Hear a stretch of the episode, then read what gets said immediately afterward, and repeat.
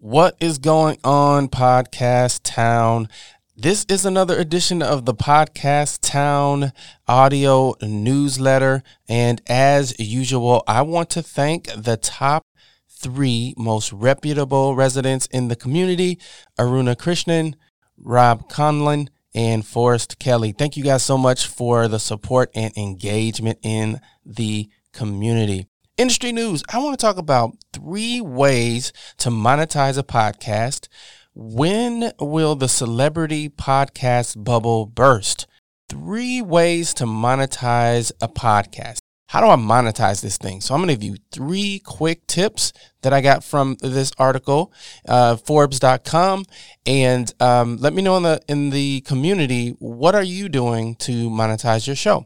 So here they are. This is a really good article. If you have time, click on the link in the show notes and check it out.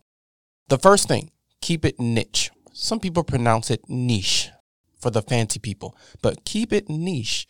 Something that um, you do well and differently or better than anyone else, and focus on that. The second one is cultivate your true fans. Kevin Kelly coined the term 1,000 true fans. That still reigns true today because when you have a thousand true fans, you can create pretty much anything and they'll support you. And the final one is include a call to action, or as marketers call it, a CTA on every single episode. Because believe it or not, as much as you want people to just know what to do, they don't know what to do. You have to tell them what to do. So make sure you're including that um, very focused call to action in every single episode. When will the celebrity podcast bubble burst? It seems like every celebrity has a podcast, and it's a big announcement every time they launch one. So, my question to you guys is when or if this bubble is going to burst? Podcasting is showing no signs of slowing down.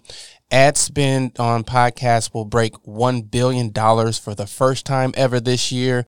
Consulting firm Altman Solon, I hope I'm pr- pronouncing that correctly, predicts that podcast listeners will increase 20% a year from 2020 through 2023. That's a huge deal.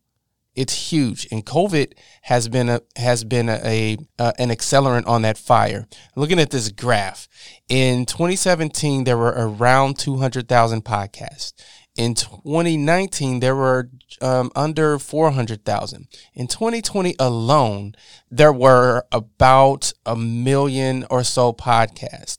There are now 1.9 or almost 2 million podcasts out there. But the question is, how many of those podcasts are going to be active a year from now? So that that's a, a question. I'm, I'm I'm curious to know what what do you guys think? Is this bubble going to burst? Is it going to increase for the regular Joe podcaster, or are celebrities going to continue to leverage this medium to deepen their brand relationship with their their fans? Couple things that are going on at Podcast Town. We're still driving for our goal for the food drive, the drive for 35. We're over a thousand dollars. So if you find it in your heart to donate, please go to the website and do that. The bowling is happening on March 13th at 11 a.m. So you can connect with us on Facebook Live. We'll be streaming that, just hanging out, nothing fancy.